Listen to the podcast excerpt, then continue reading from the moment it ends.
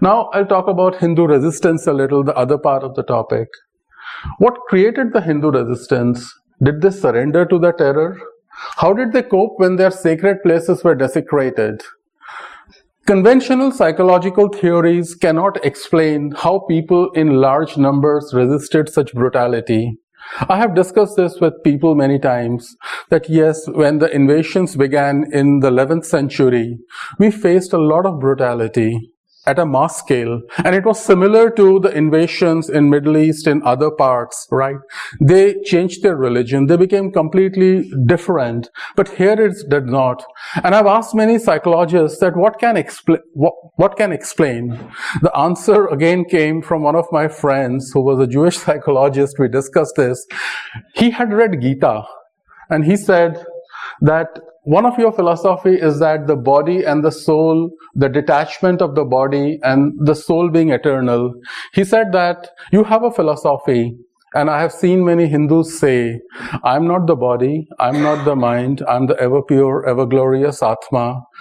I'm the soul that will never die. This is something deeply ingrained in all of you. And he said, I believe, and as we discussed this, it came on, that this is a philosophy that helped you to sustain unimaginable torture on yourself.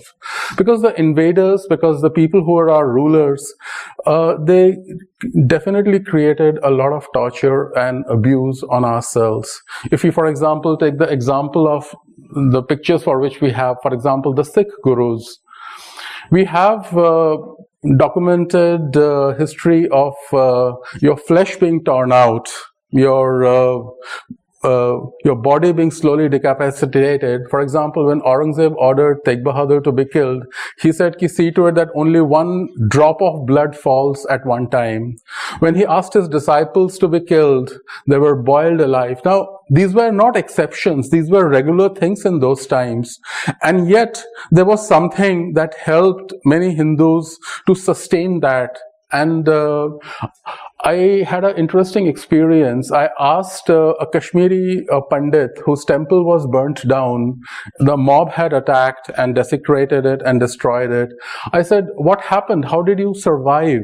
I mean, he was Uh, badly injured.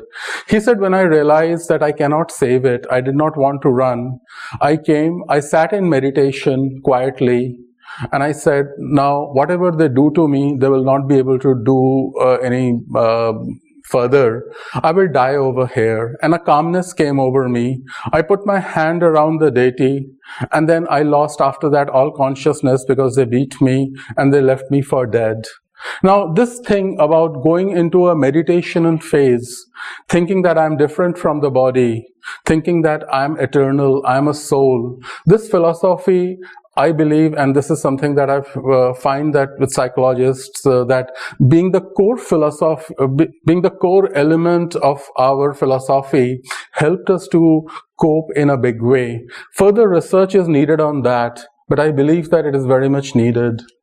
This is one of my favorite pictures of all times, uh, Guru Tegh Bahadur, just before he was uh, killed by Aurangzeb. He's sitting in meditation, and as he was killed and as he was decapitated, he continued to sit in this pose and not move. Yeah. Next one. He who has a why to live for can survive anyhow.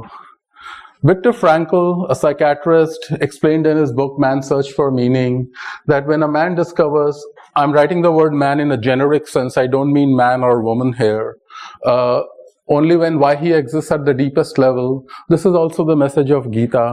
I feel that It's, it's time enough for us to think of how we survived, why we survived, and how we have carried on despite all the atrocities. Next.